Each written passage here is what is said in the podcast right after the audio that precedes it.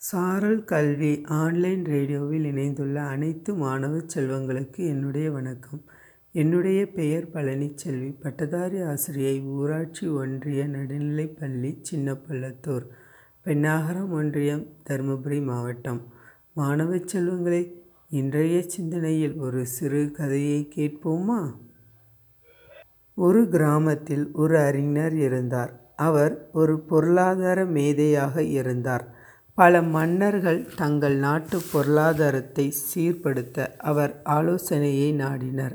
ஒரு நாள் ஊர்த் தலைவர் அவர் முன் வந்து அவரை பார்த்து கிண்டலாகச் சொன்னார் ஐயா அறிஞரே நீங்கள் பெரிய அறிஞர் என்று உலகமே பாராட்டுகிறது.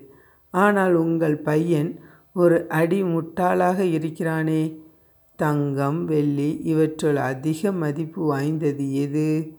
என்று அவனை கேட்டால் அவன் வெள்ளி என்று சொல்கிறான். வெட்கக்கேடு என்றார் ஊர் தலைவர் அறிஞர் மிக வருத்தம் அடைந்தார். பையனை அழைத்தார். கேட்டார் தங்கம் வெள்ளி இவை இரண்டில் அதிகம் மதிப்பு வாய்ந்தது எது? பையன் சொன்னான் தங்கம். அவர் கேட்டார் பின் ஏன் ஊர் தலைவர் கேட்கும்போது வெள்ளி என்று சொன்னாய்? பையன் சொன்னான் தினமும் நான் பள்ளி செல்லும்போது அவர் ஒரு கையில் தங்க நாணயமும் மறு கையில் வெள்ளி நாணயமும் வைத்துக்கொண்டு என்னை அறிஞரின் மகனே என அழைத்துச் சொல்வார். இவ்விரண்டில் மதிப்பு வாய்ந்தவதை நீ எடுத்துக்கொள். நான் உடனே வெள்ளியை எடுத்துக்கொள்வேன். உடனே அவரும் சுற்றியிருப்பவர்களும் சிரித்து கிண்டல் செய்வார்கள். நான் அந்த நாணயத்துடன் போய்விடுவேன். இது ஓராண்டாக நடக்கிறது. தினமும் எனக்கு ஒரு வெள்ளி நாணயம் கிடைக்கிறது. நான் தங்கம் என்று சொல்லி எடுத்துக்கொண்டால் அன்றோடு இந்த விளையாட்டு நின்றுவிடும். எனக்கு நாணயம் கிடைப்பதும் நின்று போகும்.